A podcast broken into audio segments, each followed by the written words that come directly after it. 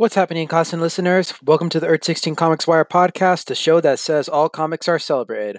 I am Brian from Earth sixteen, and today we're talking about the impact of the coronavirus pandemic has had on the comic book industry with Moriah Banks, the owner of Samurai Comics based in Phoenix, Arizona. And near the end of the show, I also have my honest take on the real-life superhero named Phoenix Jones. So be sure to listen all the way through.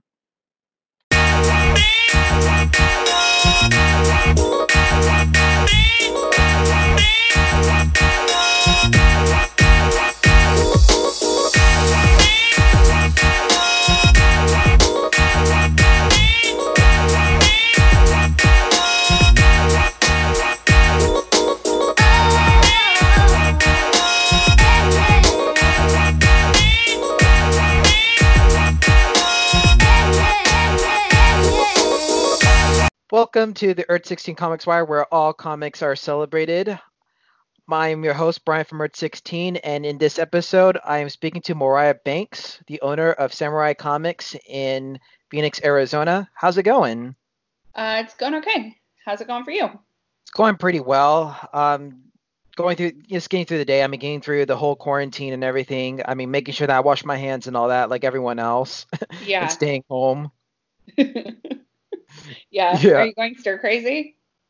Uh, well, I mean, I've, I'm trying to occupy my time by um, reading, um, just doing whatever I, I can to make sure that my mind doesn't go crazy and all that. Yeah, yeah. It makes sense. I know a lot of our customers are, like, getting through their their read lists. You know, like, they have piles of books to read. So, um, oh, yeah. So, you know, it's a good time for catch-up. Oh, yeah, definitely. Especially, you know, I've actually been, it's interesting that you brought that up because I've been reading um, Batman, um, No Man's Land, mm-hmm. which reminds me a lot of this, actually, to some degree. I mean, with every, right? With everything that's been going on, like, you know, people are staying home. Um, right. Not too much activity going on. But, I mean, right. Thankfully, not a lot of crazy has been going on either. I mean, you know, there's no, there's no, obviously, there's no turf wars. I mean, our, everything's still intact. Practically. Thank goodness. Yeah. I know, it's actually been really weird. I I mean, most people's like day I think is really vastly affected, but I mean, I don't know, my day is really the same. I get up and I go to work and it's, I just don't have any customers. So it's just weird. So yeah, and the fact that, I mean, speaking of not having customers, I mean, that must have been really impacting your store. I mean, the fact that no one's coming in to buy like to buy comics or anything, and also on top of that too, I mean, there's there's a whole bunch of other factors that have, have caused that to happen. Mm-hmm. I mean, especially with this coronavirus, I mean, everything has been impacted. I mean, almost every business that you can think of. I mean, people are being advised to stay home from, you know, or stay at work. Um, very few people are, you know, doing essential businesses like grocery stores and a few others. Um, several events, including Phoenix Fan Fusion, um, have been postponed or canceled. Uh, Fan Fusion is actually not going to be is going to be postponed until September. Yeah, and, yeah, yeah, uh. And other comic conventions too, especially, you know, what happened in Seattle with the Emerald City Comic Con. Mm-hmm. Then he also halted the N B A. I mean, WrestleMania is being performed at an empty performance center, mm-hmm. and um, there's a whole lot of things. So. We're just going to get into like how the coronavirus has definitely affected and impacted the comic book um, industry and the stores. And um, there were several, um, snip, you know, several articles have come out, especially of Image Comics publisher asking for asking retailers for relief amid the coronavirus, which I thought I found pretty interesting. Mm-hmm. Um, I don't know if you read that letter. Uh, no, I haven't seen it. I'm sure that we got it. Um, we kind of get. Like, uh, it's like my husband and I, we did, we kind of take turns doing comic booky stuff. Like he does most of the ordering and stuff like that. So right. Most of the, those like, uh, Diamond updates and all that stuff goes to his account, which like I'm terrible on email. So I don't really want it. So. I mean, it's all cool. No, but I'm in like, uh, God, I want to say something like twenty retailer groups or something on Facebook. It's bananas, and it's a little bit more, it's a little bit better because they're, it's more up to date. It's, you know, so um, like if, you know, because sometimes by the time you get, especially when this was all shaking down with Diamond, we like weren't getting any updates, but you know, you'll get kind of more up to the minute with, with the Facebook stuff. So, cause people, it's all retailer, it's tons of retailers across the nation. So, so it's like a community of sorts. Of sorts. Yeah. It's good, but it's also like, I'm in, it's really interesting actually. I'm in comic book ones and I'm in gaming ones. Uh-huh. And the, the funny thing is that it's not really funny, but the comic book ones are, they're so like rife with like speculation and rumor and just, yeah. Oh, just the dra-. They're a bunch of drama mamas. And like the gaming ones, every once in a while, people be like, oh yeah, what's Watsy doing? Oh, da da da, you know, and occasionally we'll post stuff about that, but mostly it's like, oh yeah, I found this in my store while I was cleaning, and it's like, okay, it's just so funny the difference. It's like, oh, oh, so I actually had to leave a couple of the comic retailer groups because I was like, I can't, I can't deal with this anymore. So, it's like you're hearing like different like stories and all that. yeah, yeah, it's been kind of crazy, but we actually are. Um, one of the groups that we're with is we're, um, we're I don't know if you know, but we're on um, Comic Hub. So, um, so even though we're not open, we're actually still getting sales because we have the website and everything. Um, it's all linked to our store inventory. So, um, so we can process orders, and we have been getting orders, you know, every day. So, so, um, you know, unlike other stores who don't maybe have a website or whatever, um, It's, this is all linked with that. And so, so because of that, um, you know, we've, I mean, it's not, of course, the same, but it's something. So, you know, so there's that. Wow. Wow. I mean, I, I guess I learned something new. I mean, what's it called again? Hub? Um, uh, it's Comic Hub. It's like, Comic um, Hub. It's this whole system. Um, if you have been around, like lately, it's been, it's been getting quite the hubbub. Um, It's it's basically like a point of sale system for the stores, but it's also a website. It integrates with a website for the retailers, but then the customers can go on and order, um, you know, stuff like like that's been solicited, like from previews, um, from the previews catalog, and they can order it and like place their own orders and maintain their own subscription boxes, like on it, you know, from their house. So it's really nice because. Yeah. You know, it, it tracks all that stuff. So like you as a customer, it keeps like your order history, which is really handy because, you know, everybody double buys. So, you know, so it's really cool. And then there's also like a publisher side. So publishers can even push like certain campaigns, like for certain books, like Boom does a lot. And, oh, you know, we want, um, cause we can send like direct marketing emails to our customers. And anyways, it's really cool. So it's a really, really great system. And there's not, the thing about the comics industry is there's not like a lot of point of sale systems, and um, comics are a really weird business. And, oh yeah, you know, you can't, it's not like, um, you know, if you were like, oh, hey, I want to open a record store, or like, I don't know, some other sort of retail, like books or something. So people think that it's like similar, but comics, because of their weird shelf life and, and all that, it's just, it's a really weird industry. And so, so there's not really a system set up for like, you know, the subscriptions and all these things.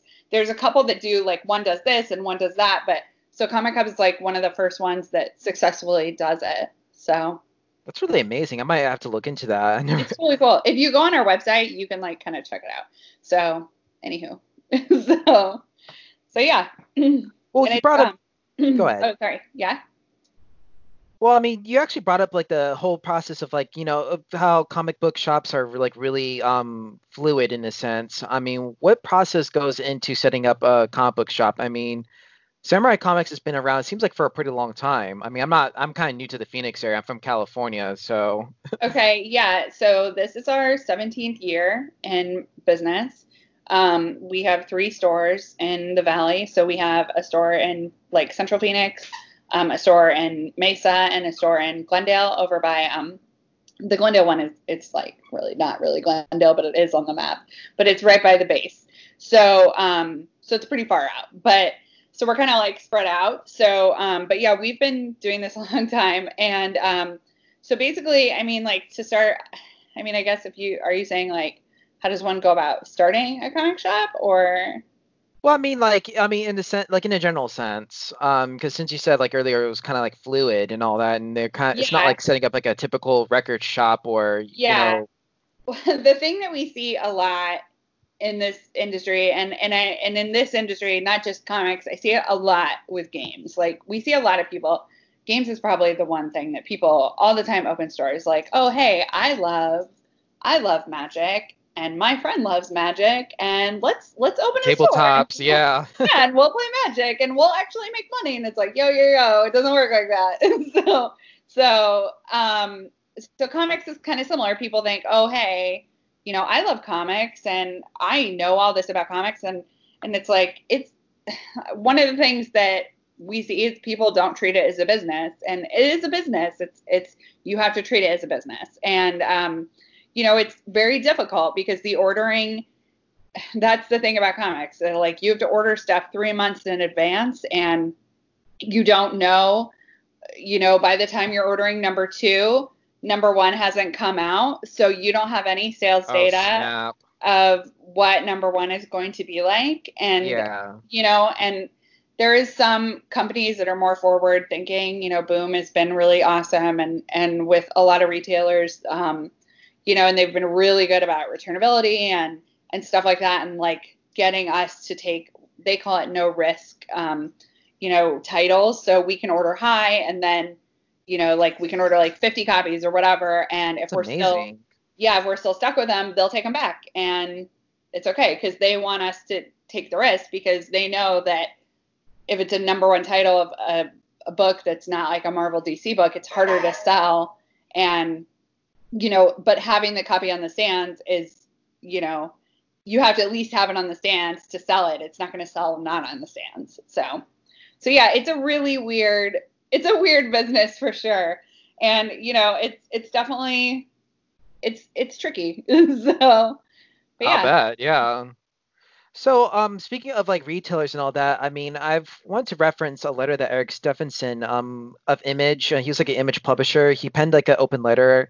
I'm asking, you know, other companies to let stores um, return the inventory um, right. in regards to that. And it says here that um, reading the letter, well, actually, it's an article from the New, from the Hollywood Reporter that I, I took out. So he says here, ah, here it is. So it reads, "Dear colleagues, when you were younger, you don't think about being old enough to tell I remember when stories. But for most of us, that day inevitably arrives." And then he also go on to say that today I re- I'm remembering when there was no comic book stores, which is like, that's really deep right there. Mm-hmm. Um, and finding comics back then would be a real challenge. Find them today, though, without the efforts of direct market to evangelize on behalf of our industry to readers, everywhere would be next to impossible. And that finding them tomorrow could be impossible, full stop, if our entire industry doesn't come together on, now on behalf of the comic book stores everywhere. And we are living in a moment of momentous change as we struggle to deal with the effects of covid nineteen. We can't simply pretend it's business as usual. Few of us have escaped the damage the rapid spread of the virus has had on our business, our relationships, our everyday lives. We are frightened by the long-term implications of such a major health crisis. But more than that, we're grappling with the fear that always comes when the immediate, immediate future is not bleak but uncertain.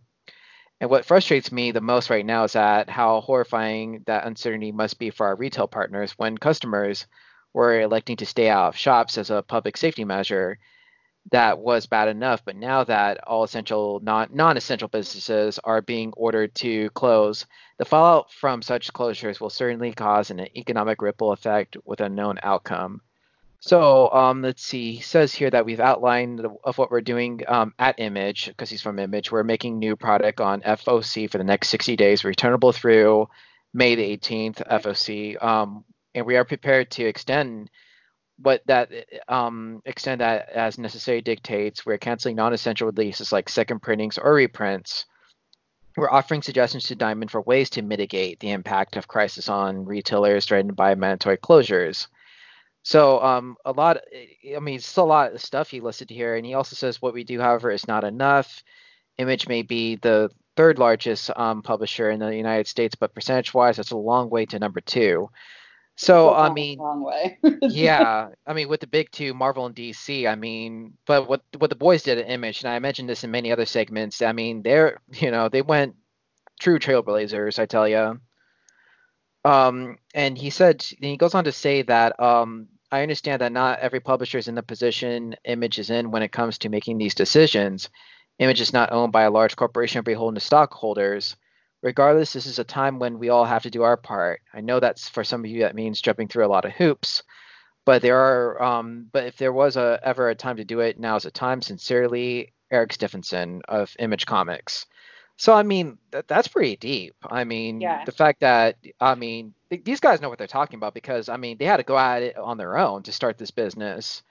And mm-hmm. I, I also feel for the independent publishers too. I mean, I actually interviewed one of them. Um, about about last week, and he told me about like how some independent publishers are basically, you know, this is a time for them to kind of like in a sense take the reins though, but even, you know, most publishers are facing sort of like impact with like Diamond not distributing comics, or maybe even like some of the printers not, you know, opening shop because, you know, where comics are kind of deemed quote unquote non-essential.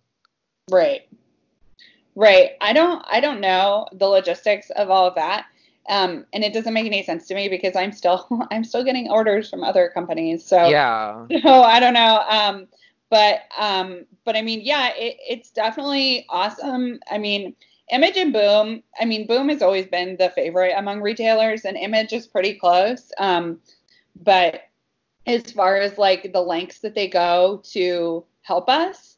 Um, but I mean, I don't feel that D C and Marvel are, are doing a disservice. I just oh, no. feel that their their hands are really tied, and it's difficult. You know, they they are a big, you know, you know, Marvel's owned by Disney, and you know, D C's owned by Warner Brothers. It's and the D C publishing is such a small section of Warner Brothers, and so I mean, it's just, you know, it is what it is. And I mean, honestly, the biggest thing is that we just need Diamond to reopen so that we can get books again. That's a big one, yeah. yeah. So, um, you know, but but again, I don't I don't work at Diamond, so, so don't quote you on that. yeah, um, I mean, no, it's fine, but it's like everybody knows there's there's, and that's the thing on the retailer forums that's like probably the most debated thing right now is a lot of retailers don't want to be receiving stuff, um, like they don't want it. Like even three weeks from now. So because the reality is probably we're at least three weeks out because we haven't F O C'd yet. So um, I mean, it's the fifteenth. There's rumors that the the F O C on the twentieth might be the next one. So we'll see. Um, and a F O C is like three weeks out once you F O C. So so I mean, I just don't I don't know like why you wouldn't want shipments. I mean, I understand that you're not open, but I mean, you could still right. mail order. And I mean, even if we're not open, I still want new books because all my customers want new books, and they, I'll still make money. And, and I mean, the reality is for ninety percent of comic stores, new books is like your bread and butter. So that's how you pay your rent. So I mean, absolutely. For you not getting, yeah, it's a really big chunk of your income. And for, for you not getting that, it's, it's, it hurts. So, I mean, It's it's going to be a rough couple months, I think. So, yeah. And like, you know, what you said, too, about like, you know, ninety percent of like, you know, new books being like, you know, basically the bread and butter, and like how people can actually embrace, you know, selling stuff rather than from a brick and mortar. I mean, it doesn't necessarily have to be brick and mortar. I mean, people are probably even turned to digital. And it reminds me of a conversation that I had with my sister. And we talked about like how some businesses are, you know, especially post corona, you know, are going to kind of have to embrace um, some new strategies on how to sell their products, how to do their business. And um, one of them is like, you know, like you said, like, you know, doing orders rather than just going, walking straight into the shop. Now the shop, in my sorry. opinion, sorry, sorry. It's hey, all good. He wants to be part of the conversation. Yeah, or no, is she? Somebody, uh, hey, Yeah, can you maybe get them to stop? Can you go get them to stop? Hold on just a second. It's all good. Thank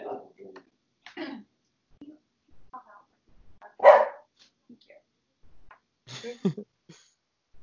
I'm sorry. No, you're all good. I mean, he probably gave me gave some pretty good insight, I'm pretty sure. Right, yeah. Well, I was going to say, too, like, um, where was I going with this? Oh, yeah, like, some businesses are going to have to embrace, like, new models, new avenues. I mean, now, oh, yeah, now I remember the shop is, you know, I think that's part of the experience is walking to the shop. I mean, that's always a cool experience. I mean, it never, right. it never, it never goes away. Right. But then also, too, I think most shops, in my opinion, are going to have to embrace some, you know, embrace some strategies where they, you can buy online. I mean, you know, you don't have to, like, you know, go on miles on end to get your comic, because I understand that even I have a buddy of mine who lives in a town where there's no comic book shop. And, you know, it's like, wow, how could how could a town not have a comic book shop? I mean, I thought every town had a comic book shop, at least within like a twenty or fifty, thirty mile radius or something. But, right. Yeah. But I, mean, I think, yeah, go I ahead. Think you're right. I think it's, I think the thing about comic stores is that they're always evolving. Well, the smart ones are. And yeah. So, I mean, one of the groups that we're in is we're, I don't know how much like research you've done about all this stuff, but we're in the organization, it's Comics Pro. And so it's basically like a group of comic stores. Um, like it's a, you know, made by comic store retailers. Right. So we advocate for like each other. And, you know, when we have problems with like Diamond or with publishers or whatever, we kind of go to them and say, hey, you know, we need like, and then as a group, you know, we're stronger and blah, blah, blah. And it, it's a cool, it's a good place because it's kind of like the best of the best. It's like really good retailers. Like Brian Hibbs is in there. I don't know if you, he's in San Francisco. He's really, he writes an article tilting at windmills. Um, anywho, so there's a lot of really, really smart retailers, really, really good ones. And so a lot of people in Comics Pro, I mean, like, we're always evolving. We're always talking about, you know, even before this, like, you know, it's all about building a better mousetrap, you know? So, and it, I think our system is always evolving. And, like, we started about a year ago, we started doing Facebook Live sales. Um, so we yeah, do I've them, seen and, that. Yeah, and so we do them every week now, which we were doing them before COVID. And, I mean, now it's been kind of, like, one of the only things that's making us money. And so, um, so we're so glad we're doing that because now it's like, oh, it's not something new for us. So, but I mean, it's just that kind of stuff. You have to be smart. You have to be adaptable. Um, you know, we don't, at our stores, we don't just sell comics, you know, I mean, of course, comics are a big part of our income, but right. We sell games, you know, we sell manga, we sell all these other little, like, you know, trinkets and stuff like that. It, you know, just to help, you know, get your, get more dollars from people. But I mean, it's, It's all part of it, and it's it's all part of a more evolving, you know, business, and you have to be smart about it. And and I I mean, we've always been pretty lucky about like that, so you know, I don't know. I guess we'll see. So. Totally, and um, yeah. So which would bring me to like um, what are ways that because like you you already touched on a lot of ways actually. Um, like th- that Samurai Comics is combating the economic impact of the coronavirus, and one of them is like you said, Facebook sales or um basically you know Facebook sales. I mean, I believe, do you also do like um drive by orders and all that as well?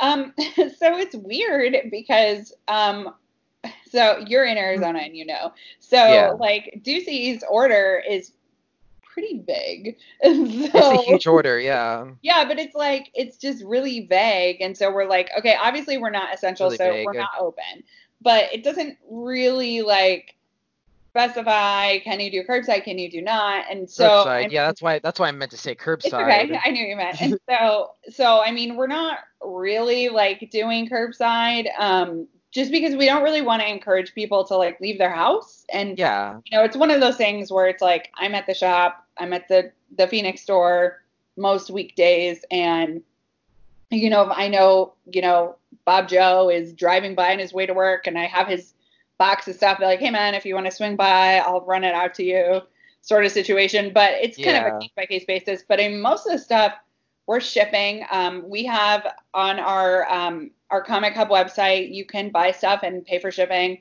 Most of our subscriber customers, we sent them a link with like a video of how to pay for your stuff, and and like we send them a little shipping quote inside the link so that like they have they don't have to figure it out, you know.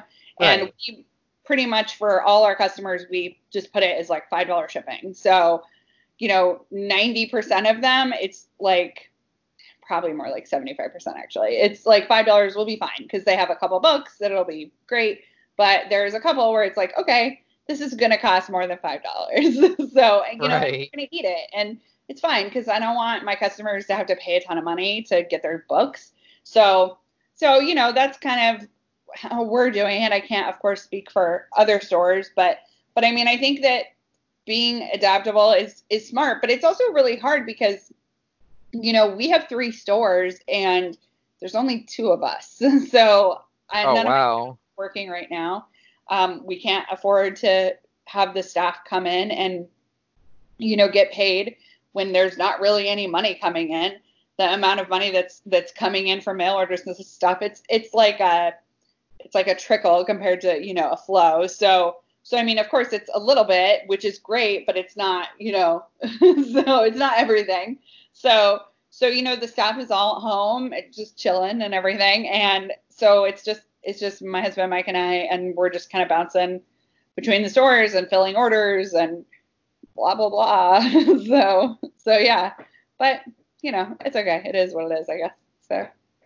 Yeah, I mean, at, at the very least, you know, I mean, even though the stores are not open, I mean, at the very least, you're still accepting orders, which I think is really awesome. I mean, I think it's going to put a smile on the face of the comic book community because, I mean, everyone wants their books. I mean, I'm, right. you know, I mean, I'm, I'm a, I'm a fan, obviously. So, I mean, I've I've ordered I've ordered my share of, like, you know, I actually got um during during this time. I mean, this was a little bit before Ducey's order um to stay at home though, but I actually got um my Rob my Robin eightieth anniversary comic mailed okay. to me um around last month though. But then I was like, oh no, I, I didn't know if I was gonna get it because I mean it's also had an effect on, you know, deliveries too. I mean this right. whole virus, and we even heard a rumor too going around that um the post office might even be impacted. Um, to to some extent, right? And yeah, so I mean, a lot of businesses being, you know, just being affected, and and with Governor Ducey's order too. I mean, not to get political or anything like that though, but I think it's just kind of like you said, it is really vague.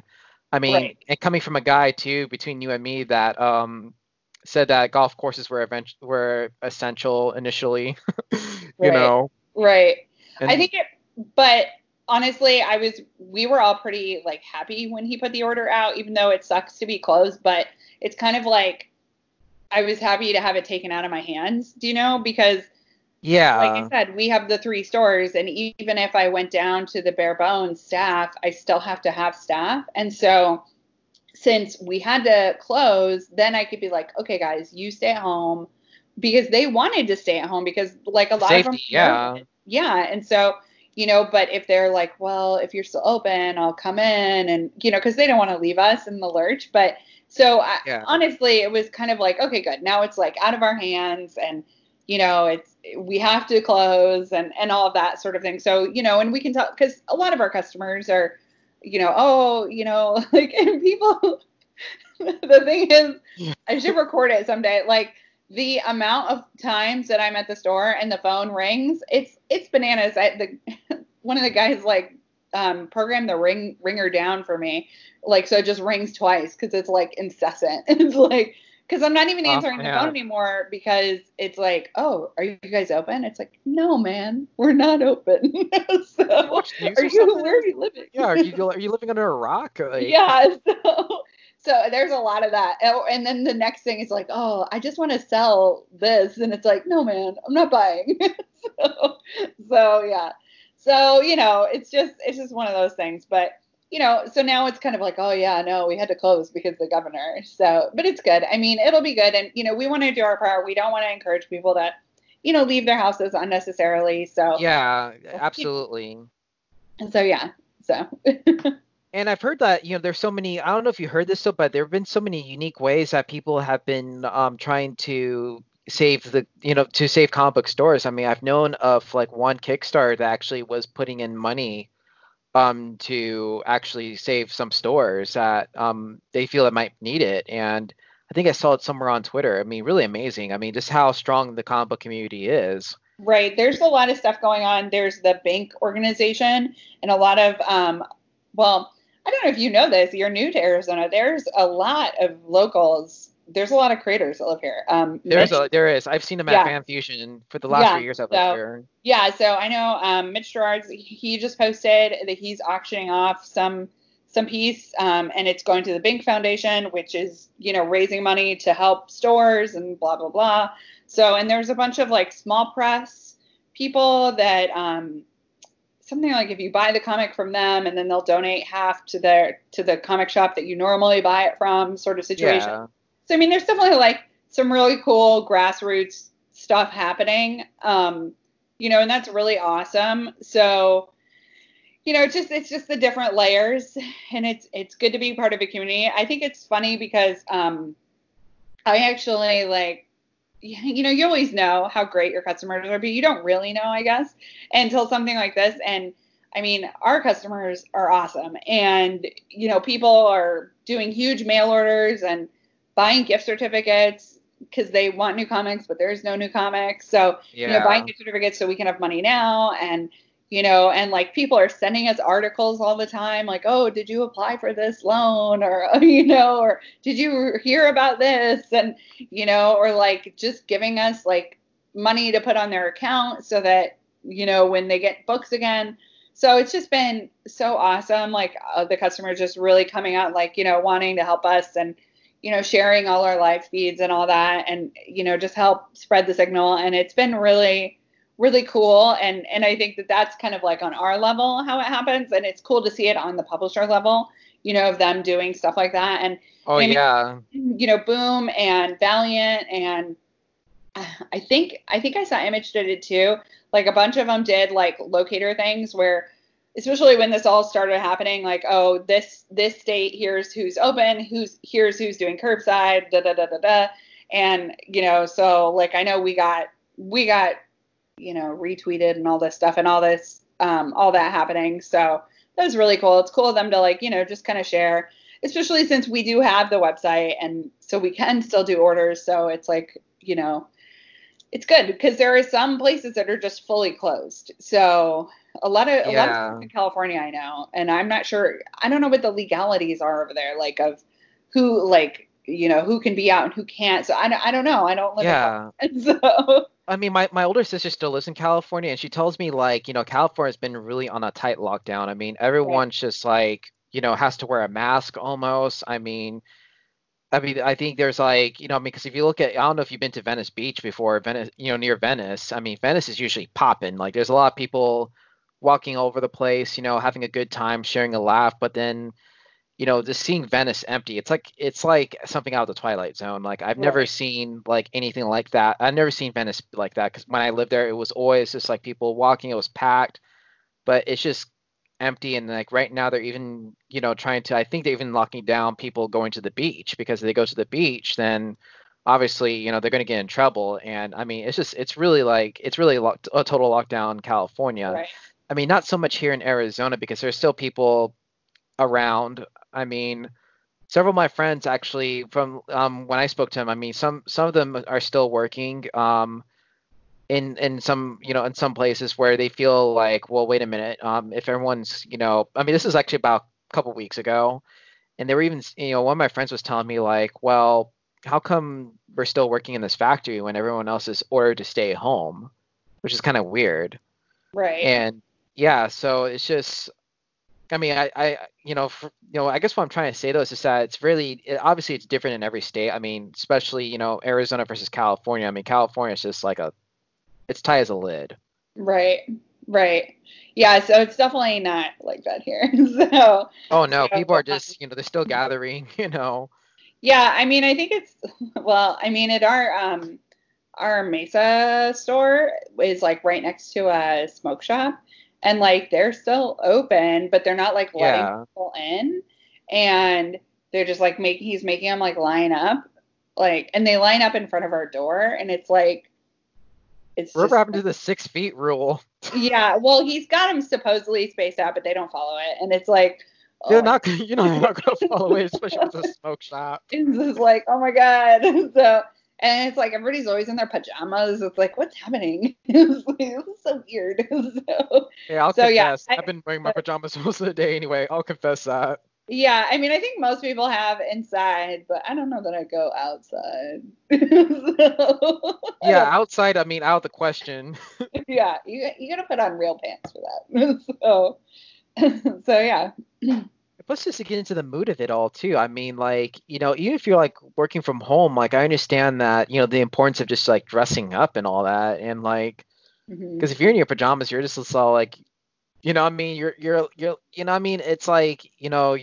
My sister calls it being a log. Like, you just don't yeah. do anything, you know? Yeah, for sure. You're, you're like, you, like, shut down completely. And it's like, yeah. all right, I'm out. You know, like, the right. SpongeBob yeah. meme. It definitely, like, makes you less efficient. I know. Like, lethargic, yeah. Yeah. I know when we, since we have three stores, we don't, you know, we don't always work at, you know, all of them because, like, that's impossible. And so, um, when we used to have, like, one store or two stores, I a lot of times I would work from home, but actually when we moved the Phoenix store to where we are now, I kind of eked myself out like an office, and I was like, I just gotta, so now I have like an office, and it's great because then when I go to work, I have my office, and, you know, and I do my office things, and it's just, it's, it's not like, yeah, because it's like, you know, you have to have, you know, you have to have a space, because I'm not efficient at home. Like, I'll just like, I could work, or I could play video games. So, hey, the best. Yeah. So, so there's no video games at work. So, to tempt me. So, so yeah. So, you know, but we, um, we do a lot of like remote work, like with our computers and stuff. Um, so we're like constantly logging into the other stores, like, oh, especially now because it's only just us. So it's like, okay, you know, you log into that store to Mesa and see if they have any orders. And it's like, okay, they do. So you have to go there and go pick them up. So, so yeah. That answers my question of how, about how you're managing all these three stores. Cause I'm like, wow, that's like freaking amazing. Like, that you're doing three stores, like in, what is it? Phoenix, Mesa, and Glendale. Is that the, yeah. is that the three? Mm-hmm. Wow. And I remember driving to Glendale. Yeah. So I mean, I remember. it's it's crazy, and it's funny because like when this all happened, I was like, oh man, this is gonna be great. I'm gonna have so much time, and I'm gonna like catch right. up. You know, I'm always behind. You were always behind. Yeah, and I like I swear to God, I I never have like I basically every day I'm shipping. I'm I'm invoicing people who buy stuff yeah. like on my sales. So or I'm like. You know, picking orders from our web orders, or like it's all order pulling and shipping every day. That's all I do, which is great. But it's like, oh, I got like regular stuff I gotta do, like, you know. So I have like, you know, like, business. You still got an adult. Yeah, so it's like I'm gonna be so behind when this is all over.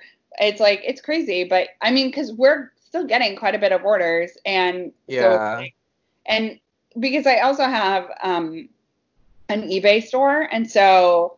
So, like, that's been crazy. And so it's like, you know, so between eBay and live sales and web orders and whatever else. And then just all the people's requests, like, because since people can't come in, it's like, okay, messaging us on Facebook or on Instagram. Yeah. And it's like, you know, and just all the social media stuff. And it's like, this is like twenty people's jobs. Like, I mean, I literally, I have twenty people on staff, and it's like, I'm I'm doing like at least ten people's jobs. So. It's like it's like you're like you're like have like all these different personas inside your vessel, like all these yeah. roles, like, you know, you're the cashier, you're, you know, the person doing the stacking, like, you know, you're doing inventory. You, you I mean yeah. you're doing all this crazy stuff. It's like, yeah, you know, it's I'm, crazy. Yeah. It's been like super super stressful. And I told. Um, I mean, my husband, Mike, and I were like, man, I've never worked like so hard for such a little amount of money. It's like, you know, because you're yeah. just like, because I mean, web orders are great, but it's a lot more work because it's like, you know, instead of like a customer coming in and be like, yo, here's my stuff, I want to buy it. And you're like, okay, cool. You know, give me your money. Da da da. See you later. You know, the web order comes in and you have to be like, okay, where is this stuff? Like, you know, and like, because it's not everything. You know, stuff gets moved around, or like we do a display and it's like, oh yeah, this isn't there. Great. Now where is it? And, you know, so you have to find it. And then you have to like, you know, ring it out and you have to ship it and da da da. And it's like, it's so every single order, it takes like so much longer, you know, than just you coming in and buying your stuff and getting out, you know? So it's just like, ugh. So it's good. I'm not, you know, but it's, it's definitely better than nothing, but it's like, it's just, it's just a lot more work for the same amount of money, but except less times. So less times. Wow. Yeah. So, so yeah. Wow. Um. So um, we're gonna go straight to the questions from the listeners. I mean, oh, okay. I, pu- I put on a Twitter. I put it out on Twitter where um they can ask any question you like. I mean, oh, I got okay. like about a few of them, and one of the questions that popped up was from A Mask of Fate. Um, and he asked, he wanted to know, um, how do you think um local businesses will be able to bounce back from this current situation? Um. I, well, I really can't speak for all businesses, um, but I mean, I think I think it's going to be really hard because um, I think even if at the end of the month, and again, I'm I'm mostly speaking for Arizona because I again I don't live in Arizona. Yeah. But you know, at the end of the month, if we're allowed to open, great. But if we're not, okay. And even if we're allowed to open, it's going to be different. And you know, I think that we still need to to you know, have some sort of enforcing of social distancing or something because we don't want to, you know, have this spike of this, this virus. So, and, and I think it's going to be like that for a while. I think people are going to be, you know, hesitant and yeah. So, so I think it will be rough. Um, I think us specifically, it's, it's different. Um, comic book people and card people, they're, they're not like that. So, um, oh, no. you know, they're not like, I mean, they're not like Nervous Nellies or anything like that, but I mean, they're safe, but, but they'll come in, they'll get their comics and they'll get out. Like, so, I mean, I think that we'll probably be okay. Um, you know, for us, it's more, um, the COVID stuff and, and not being open obviously is impactful, but honestly, the, the new books not shipping is more of an impact on our business. That's going to so, be a huge impact. Yeah. Right. So for us personally, as a comic store, that that's a bigger, a bigger deal than anything else. So, I mean, I think we'll be all right, but I, I think it's definitely going to be interesting in the industry and, and in the game industry as well, because, you know, there's like Friday Night Magic and all those sorts of events and Yu-Gi-Oh, all that. Yeah. You know. I don't know if they're going to put, I don't know. Who knows, you know, what those companies are going to do, you know, and they've already done some great things to help, you know, you know, get the line out. And, and I think it's good, but, you know, we'll see. We'll see how it impacts everything. I hope that All right. Okay. Awesome. So I got this one from Terra Olympus, and actually um, Terra Olympus, um, Sean Deegan, he's one of the guys that I interviewed last week um, talking about like, how independent, you know, about the impact it's having on independent um, comic creators like himself. Mm-hmm. And um, he wanted to know, um, do you think that the industry will survive and some, you know, do you think the industry will survive? And do you think the indie scene will thrive during this period? Do you also think that multiple distributors will come out of this situation? Uh, okay. Um, all right. That's multiple questions. Let's see. So, so, Okay, so I think the indie comics are awesome, and I actually personally read a lot more indie comics than Agreed. I don't. Yeah, I don't read really any Marvel D C stuff anymore. Um, I read a lot of indie stuff, and it's it's kind of more what I like. Um, so take that with what I'm this saying. This is more so, relatable in, to some it, degree to our world I, and I all that. So I mean, too. I'm not um, saying D C and Marvel aren't either, but definitely the indies are. They're, they're definitely, it strikes a chord. And if that's your jam, yeah. then, you know, you're into it. And, but with that being said, most people who buy comics are not into indie comics. Um, and most people who think indie comics, they think Image is indie. So, which they're really not. And so, um, with that being said, I don't think that the indie comics are, are going to like go down in flames or anything like that. But I don't think that they'll ever be able to fill the void because they're just, they're not the same. And, and, you know, people want the, the mainstream stuff. They want the Batman, they want the Spider-Man, like that's what they want. And so, Avengers, all that. Right. I mean, I think, and, and I don't think there's anything wrong with either of that with, with, oh no, liking what, you know, you do you, you know? So, So I mean, I, hey, I'm a Superman fan, so you right, know. Exactly. So I mean, do I think that indie comics could fill the void? I don't think so. Um, just just on that alone, but I think that there is some like room for people to maybe step outside their wheelhouse and, you know, try some new things. And we've definitely been pushing a lot of that. Like, we've been pushing a lot of the Image First books, um, you know, that kind of stuff. Like, hey, check these books out, and it's a buck. And so that's been really great. Um, excuse me, sorry. Um, so uh, y'all good. so, um, you know, and I think that that's that's good. But I think, and it's also like just getting it sometimes into a person's hand. And a lot of those indie books, they kind of need to be like, they're like a hand sell item. Like, you need to like specifically be like, yo, buy this book and you will like it because of X, Y, and Z, you know, to this customer face to face. And so it's a hard, it's not necessarily a harder sell, but it's not like, cool, you like superheroes? Here's all the superheroes, you know? So it's, it's because of that, it's, it's never going to replace the mainstream market, I don't think. Um, I think it could take a, a higher percentage of it because of this, and that would be great.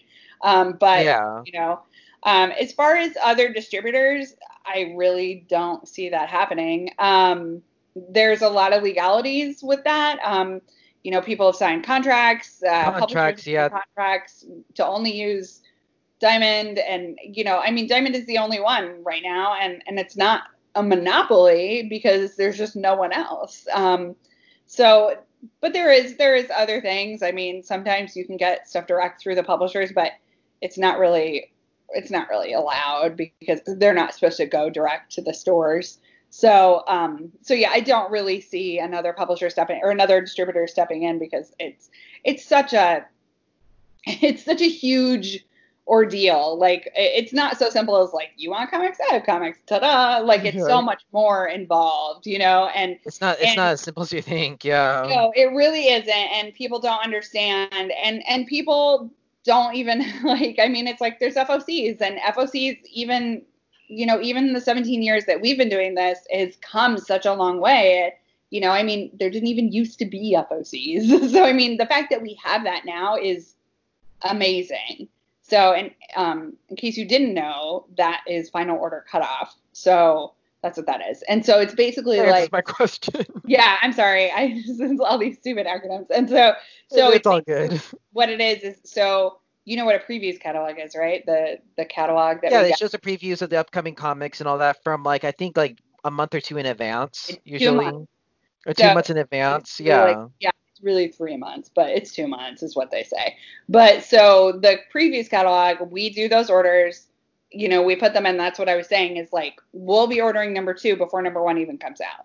And so we do those orders, but F O C comes, that's three weeks before the book comes out. So F O C comes, and then we can adjust our orders up or down at that point. So we can be like, oh, yo, X-Men number two is on F O C. X-Men number one sucked, so like put our numbers down, or you know, vice versa. So that makes really, sense. It's really smart for the publishers because they've been able to really get up to date information and, you know, sales data and stuff like that. And so, you know, and it's helped the retailers because you order more because you you're more willing to like, you know, it's such a smaller window. So, but it's still three weeks because they have to put it to the publisher and, you know, the printer and print it. So, so that's, that's how that process works. And not everyone is on F O C. So, you know, it's, it's not everyone. So a lot of the indie publishers, they're not on it, and which is fine, you know, but so that, that helps a lot with the retailers for us for ordering. So that's kind of, I guess, you know, it's a complicated system. So it's just not so simple as like, cool, let's do this. So was there more to that question? I don't remember.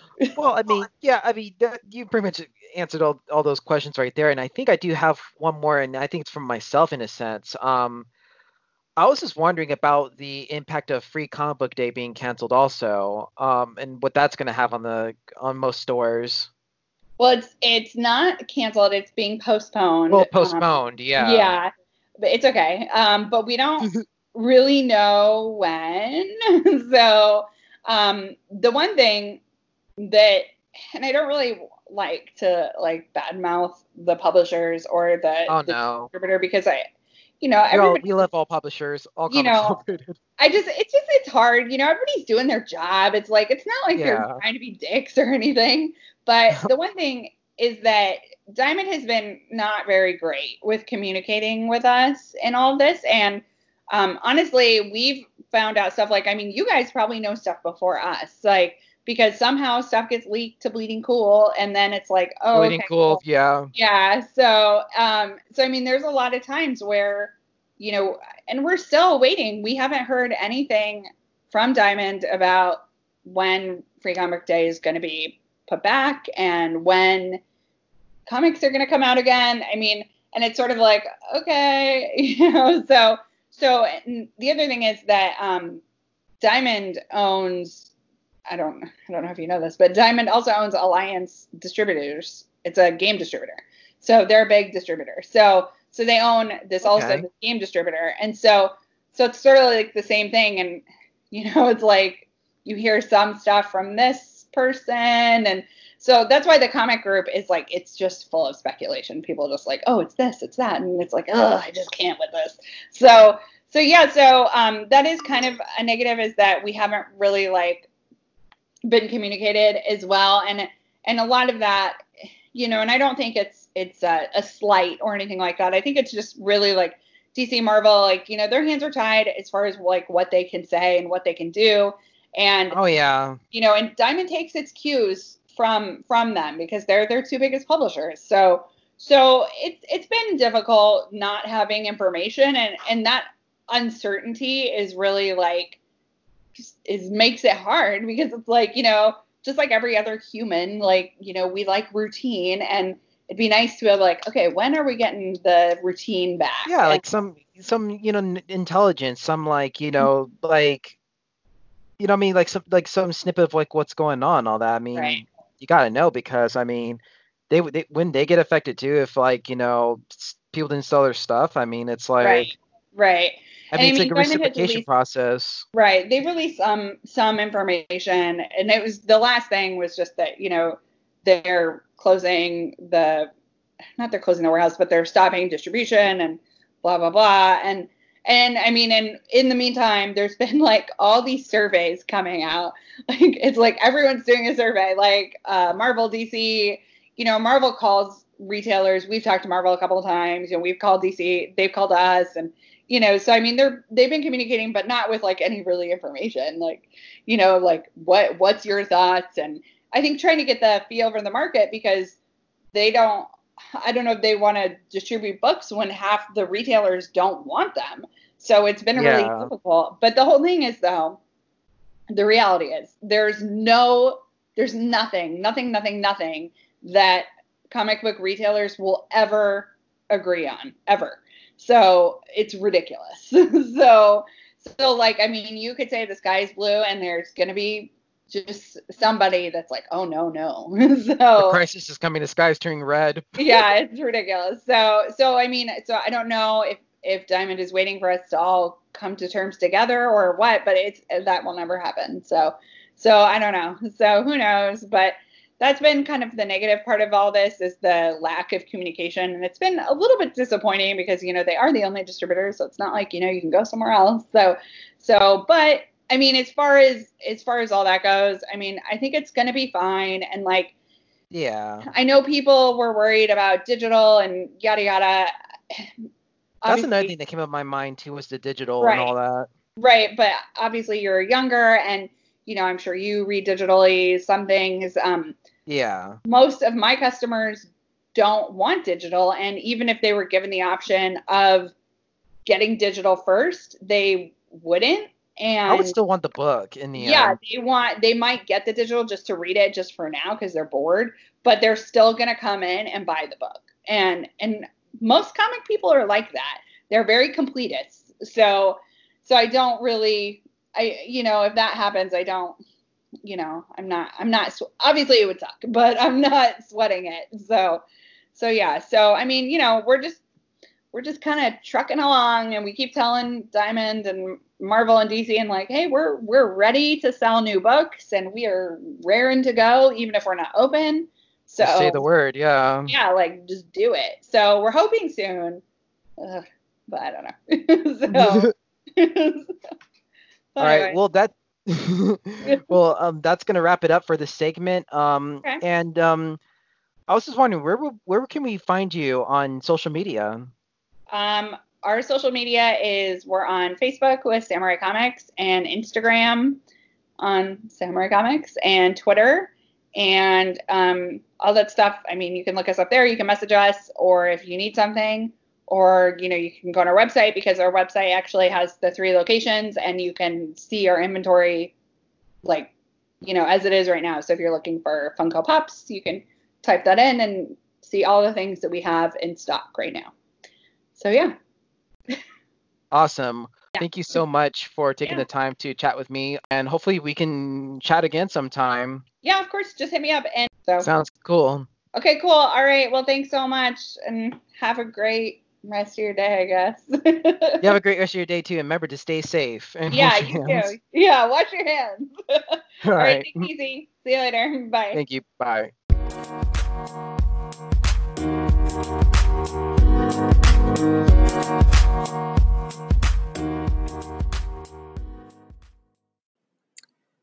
All right, constant listeners, now I'm going to give you my take on Phoenix Jones.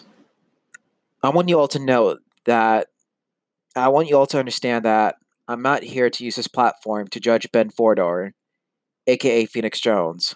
I'm a struggling Christian, and I understand that we are human beings and we all make mistakes. We all do things that sometimes make us cringe and scratch our heads, and that a lot of times we need help. I personally will be the first to tell you that I messed up in life and made a lot of mistakes. Again, I'm a human being, and I will admit this as a struggling Christian. So having said that, I'm going to give you my honest commentary on this man who, say what you want about him, became a real-life superhero and gained some grassroots fame. I mean, he gained some recognition while doing this endeavor of his. This is my take on the real-life superhero, Phoenix Jones.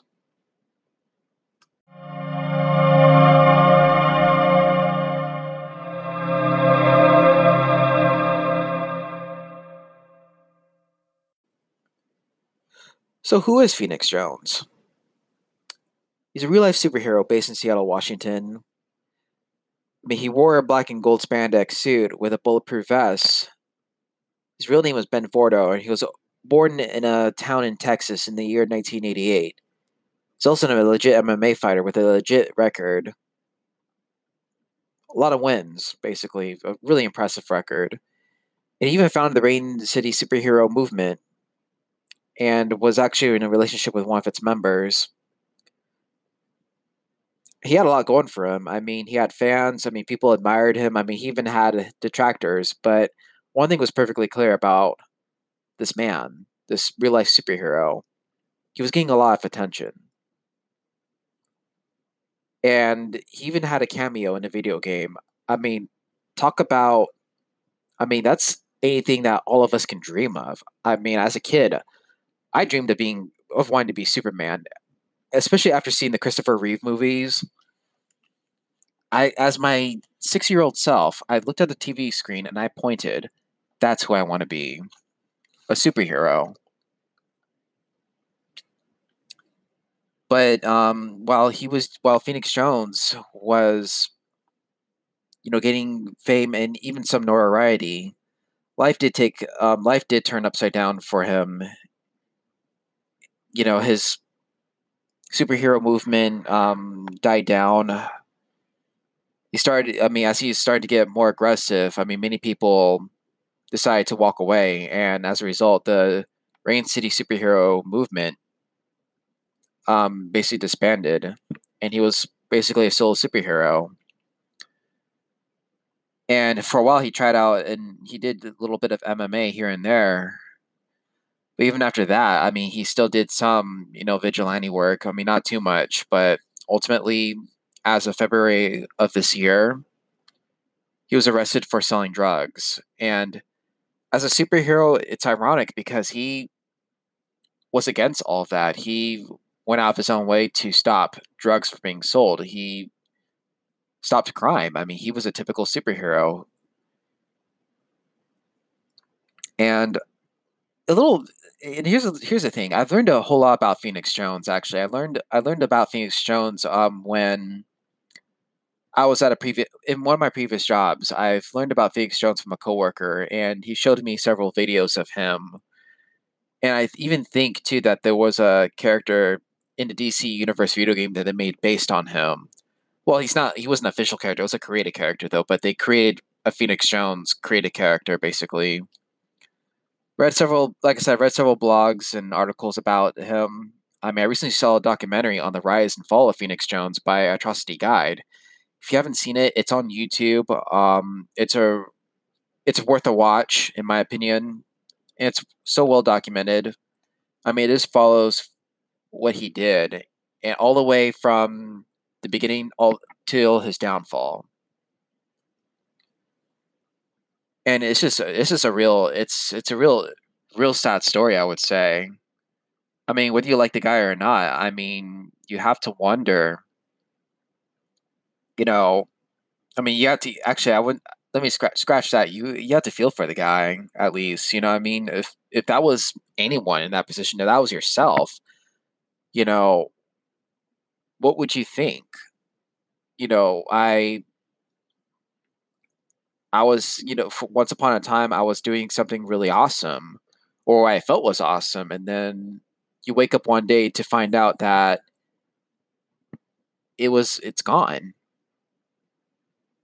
I mean, talk about taking something for granted. I mean, this right here, I mean, something like this really takes the cake, in my opinion. Because if you're a superhero, I mean, people are, look up to you. I mean, children adore you. I mean, the women gush all over you. And the boys just want to be just like you. I mean, it's like it, it, that's that's basically a life of a superhero. I mean, you're basically put up on a pedestal. Okay, you're put up on a pedestal, and basically you're worshipped. I mean, people want to follow your example.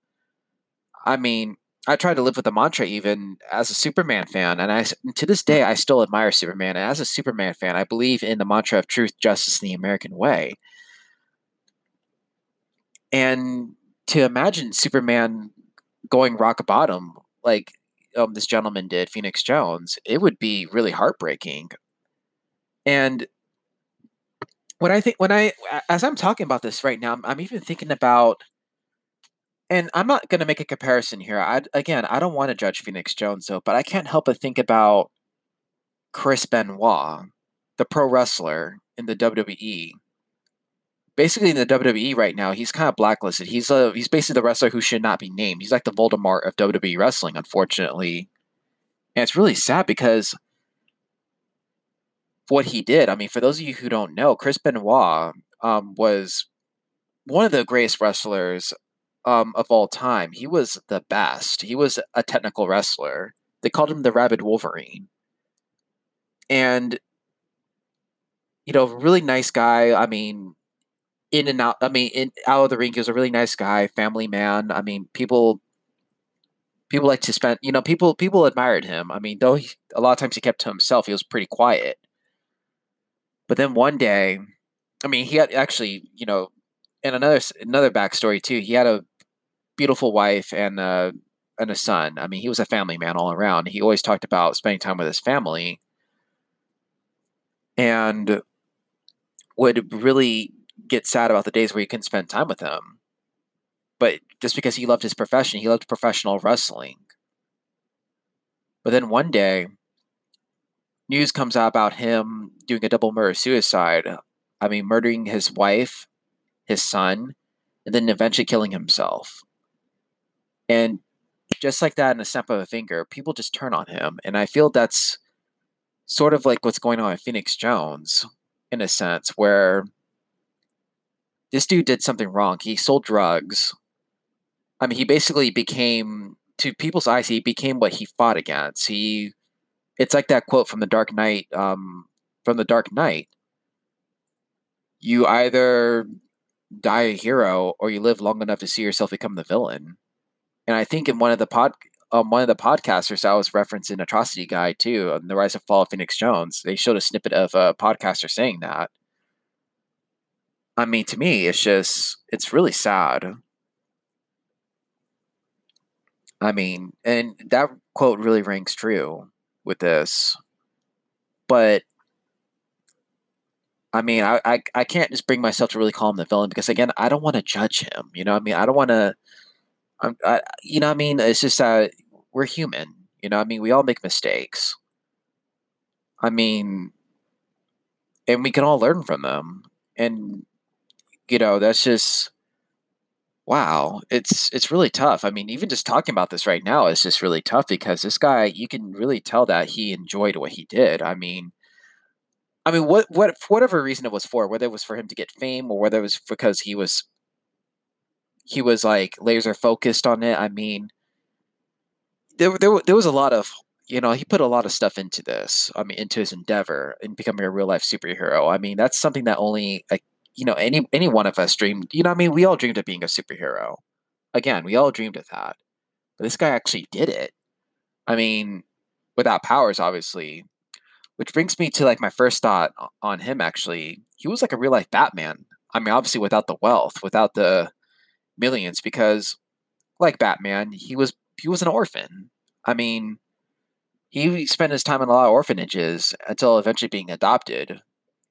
And growing up with his brother, his adopted brother, Karos um, Fedor, who's also an M M A fighter like him. And speaking of M M A, he does, Phoenix Jones does have, does have a, again, he has a legit M M A background.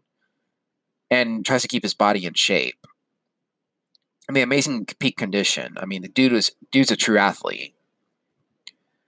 And like Batman, um, you know, he put his body to peak condition. He intervened to stop crime whenever he found it. Um, and matter of fact, his debut um, was in twenty ten when he stopped a carjacking, and it was actually talked about on the news. And also, too, the fact that his uh, costume is sort of reminiscent of Batman. I mean, the black, the gold. I mean, that's Batman-esque. I mean, well, there's black and yellow with Batman, though. But, I mean, one can argue, too, that Michael Keaton's Batman sort of wore black and gold. But he was a real-life Batman. And, you know, he would involve himself in some scuffles and fights that were none of his business. I mean, he patrolled the streets of Seattle. I mean, Seattle was like his Gotham City. And then there was also a snippet of him in that same news report about the carjacking where his comic book shop, I mean, basically the comic book shop he came out of, came out of was like a bat cave. And like Batman, again, he had a love interest in the name of Purple Rain, who was like the Catwoman to his Batman. Or perhaps, since Purple Rain was a superhero, one can even argue, and even a lady, um, a news presenter said this too, that the love between um, Phoenix Jones and Purple Rain was reminded her of the love between Nightwing and Batgirl. And another Batman um, similarity, too, was just that he had to rub elbows with local law enforcement. I mean, they didn't like him, just like the Gotham City Police Department didn't like Batman.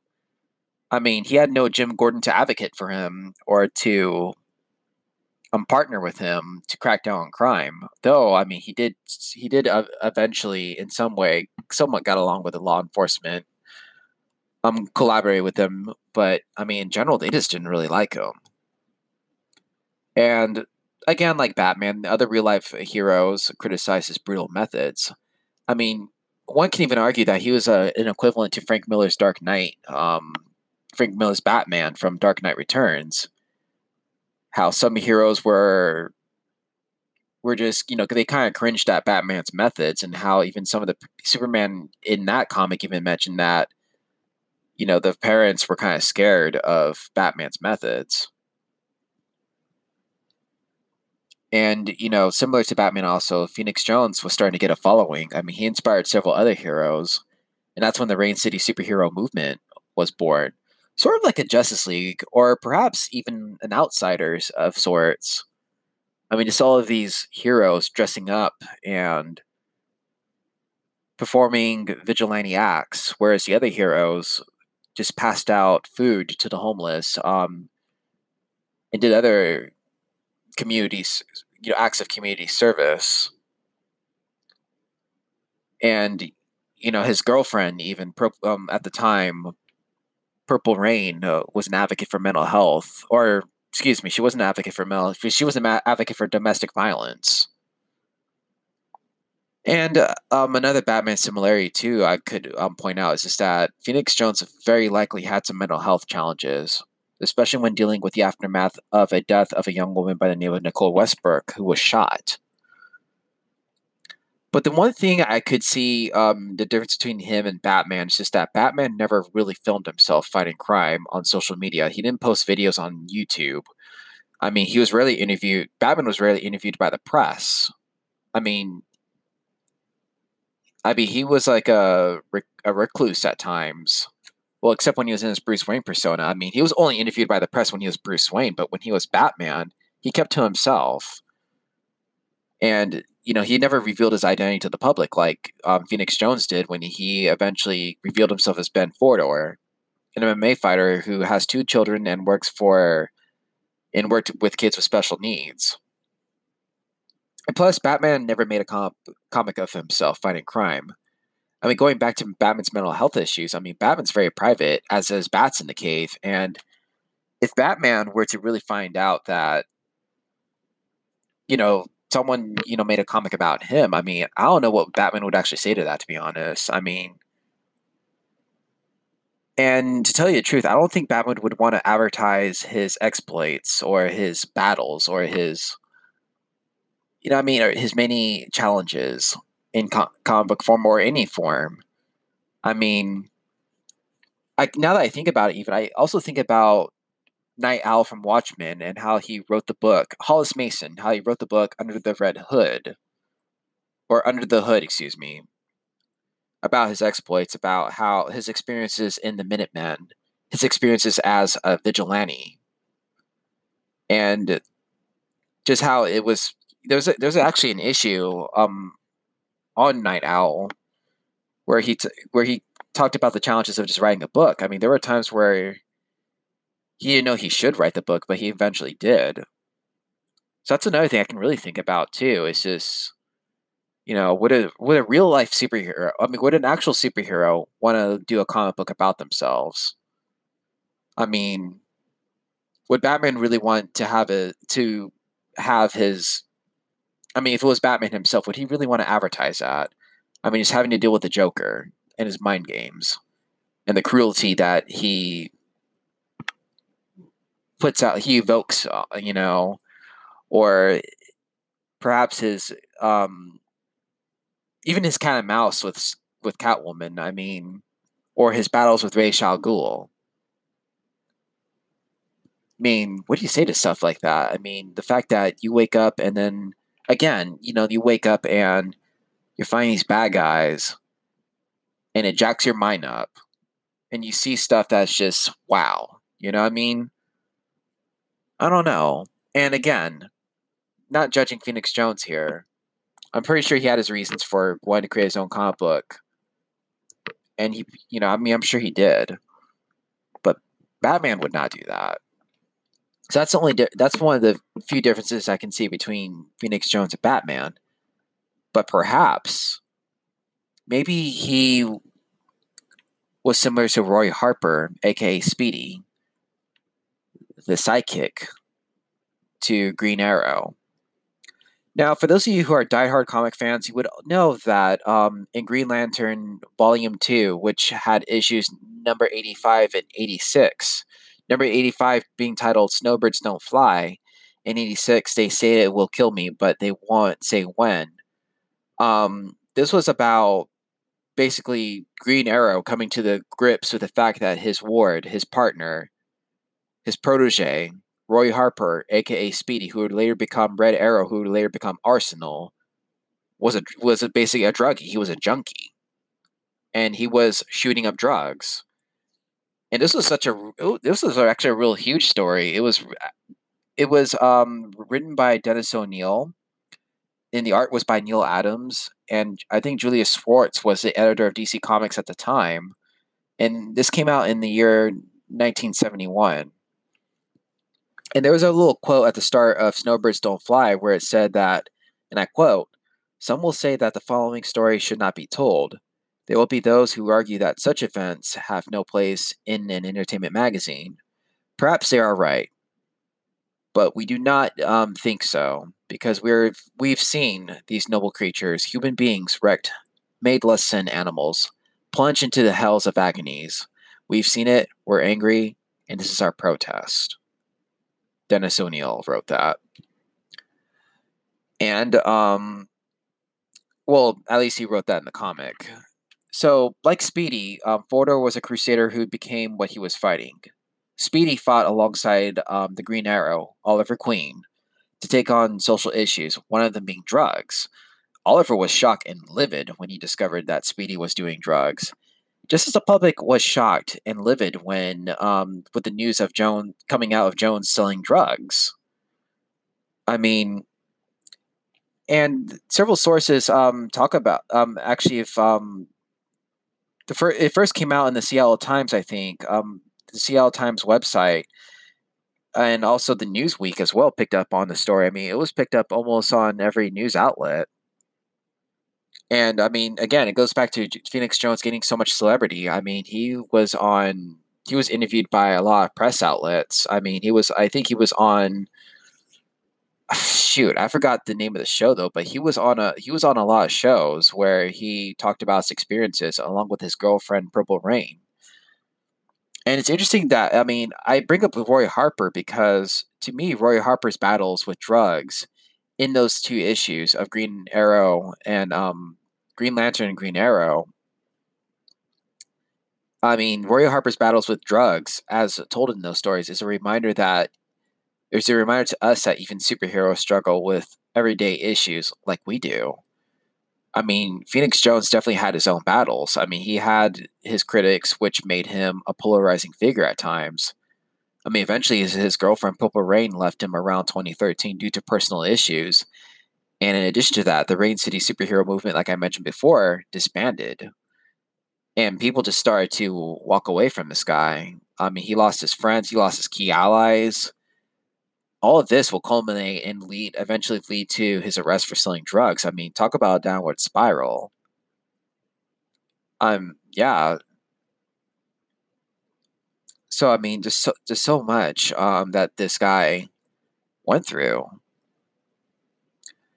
And which brings me to the question, would Phoenix Jones ever return? I mean, law enforcement would like to think, you know, would like to think not. But then again, perhaps Phoenix Jones, the Phoenix Jones character could redeem himself by giving back to his community in a nonviolent way, as opposed to his brutal methods. I mean, he could help out the homeless, I suppose. He could spread awareness about domestic violence, just like his ex-girlfriend, Purple Rain. Um, he could address mental health issues, since he probably goes through him himself, just like every almost every one of us does. Um, or some of us do. I mean, not. I mean, you know what I mean. Perhaps he can um, go to schools to educate people about drugs, and about the allure that drugs have, like he got caught up in, and that he could tell people too that even people like himself, or even superheroes like himself, or perhaps Speedy, aka Roy Harper, um, also had to struggle with drugs. But I can definitely tell you that it won't be like the, you know, his return, if Phoenix Jones would return, it won't be like the return of Batman as told by Frank Miller. And what about, uh, and what of becoming a superhero in Seattle or anywhere? I'd be lying to you if I said that I never wanted to be a superhero. I mean, I mentioned before I wanted to be just like Superman. And as crazy as it is, Jones takes the cake for becoming the closest thing to a real-life vigilante, a real-life superhero. I mean, that's, and many others before him have done that, though. But he's the most, I would have to say he's the most profiled, the most talked about. And um however, but after all this, though, I mean, Phoenix one time I mean Midnight Jack, who was a former ally of Phoenix Jones, said in a podcast called Super Yourself by the Dark Guardian, who was actually one of Jones's critics. Dark Guardian said, um excuse me, Midnight Jack said, and if you're a superhero in the Seattle era, it's over for you now, it's done. Because of all that happened. And he even went on to say that um, you can try to do acts of community service, so, but if you do that in a mask or a costume, people are going to start to assume, oh, you're like Phoenix Jones right now. You sell drugs. I mean, talk about stigma created, right? But I guess I can say that um, as long as you're not interfering in jobs uh, that law enforcement is supposed to do, I guess you'll be fine if you're wearing a costume, perhaps, you know. I guess, right? But the real question I would like to ask, though, and the real question actually shouldn't be, what will Phoenix Jones do? The real question is, what would Ben Fodor, the man, do? And I feel like it's a question that anyone would, anyone who messes up would ask themselves, or ask another person who messes up, man or woman. What's this guy going to do when all this blows over, when all this is behind him, or at least when he comes to the grips of the fact of what he did? What's he going to do? My hope is just that he gets help. I mean, most of us, if not all of us, need help.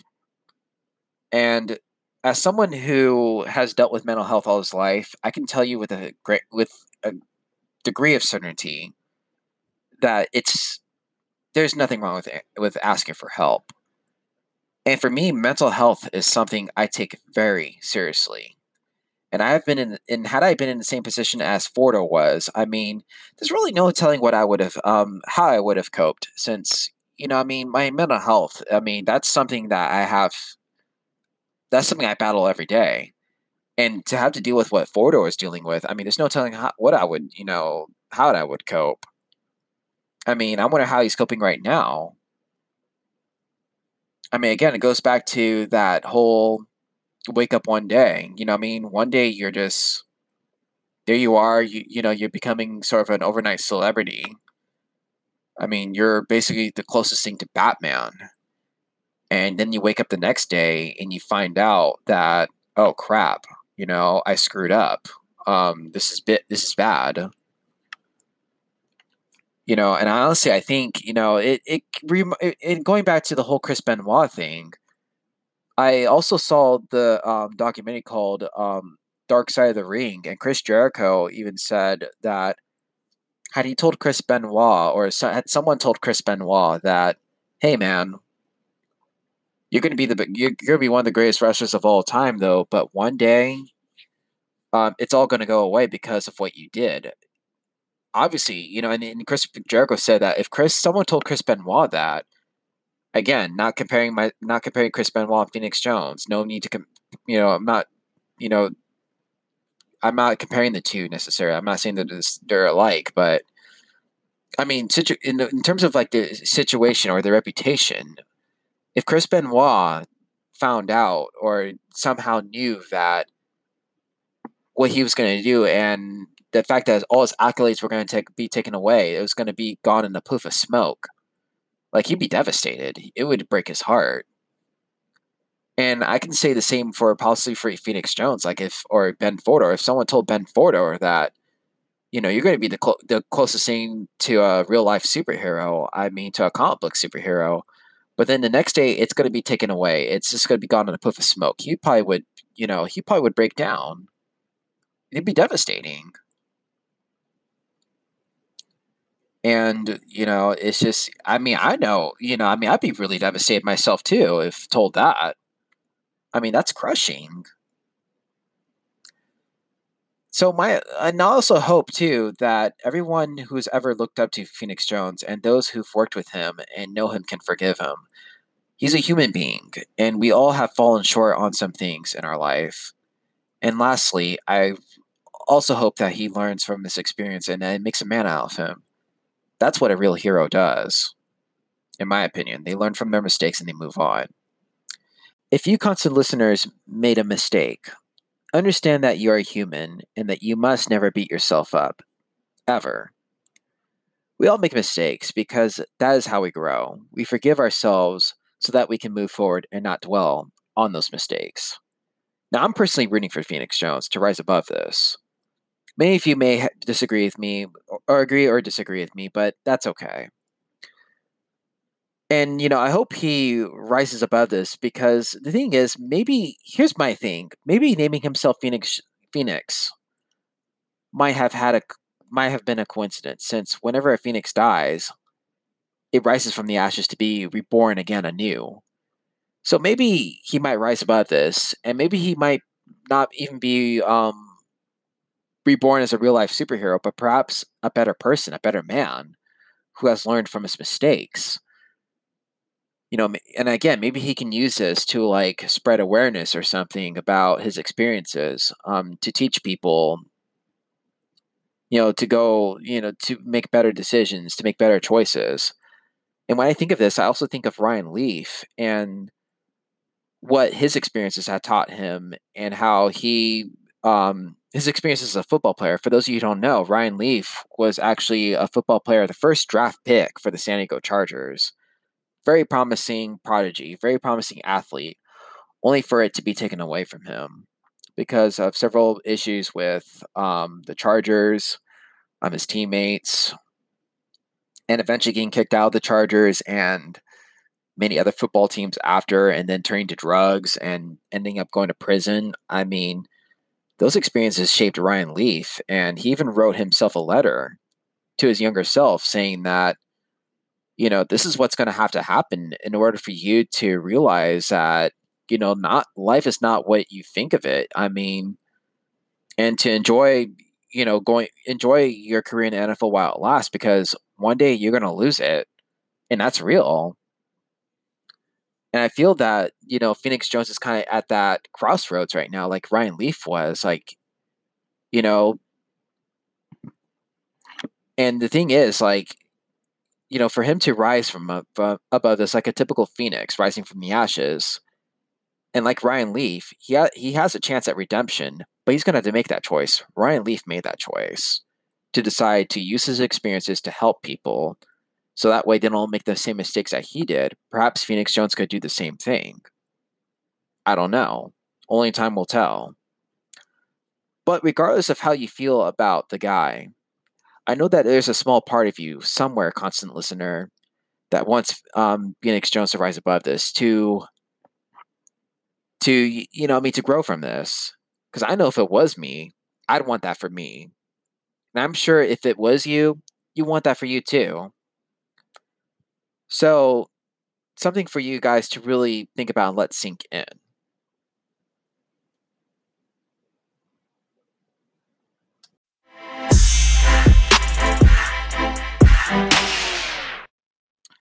Hey, constant listeners, I hope you enjoyed that segment on the Earth sixteen Comics Wire podcast. Um, if you want to follow me or have any updates on the Earth sixteen Comics Wire podcast, you can follow my Twitter account at Earth sixteen Podcast and my Instagram at Earth sixteen Comics. And constant listeners, want to become a constant supporter for the Earth sixteen Comics Wire? You can do that by supporting this podcast with a small monthly donation to help sustain future episodes on my Anchor page and also on my Patreon. Thank you all for listening, and as I always say, stay ever so awesome. This is Brian from Earth sixteen, signing out.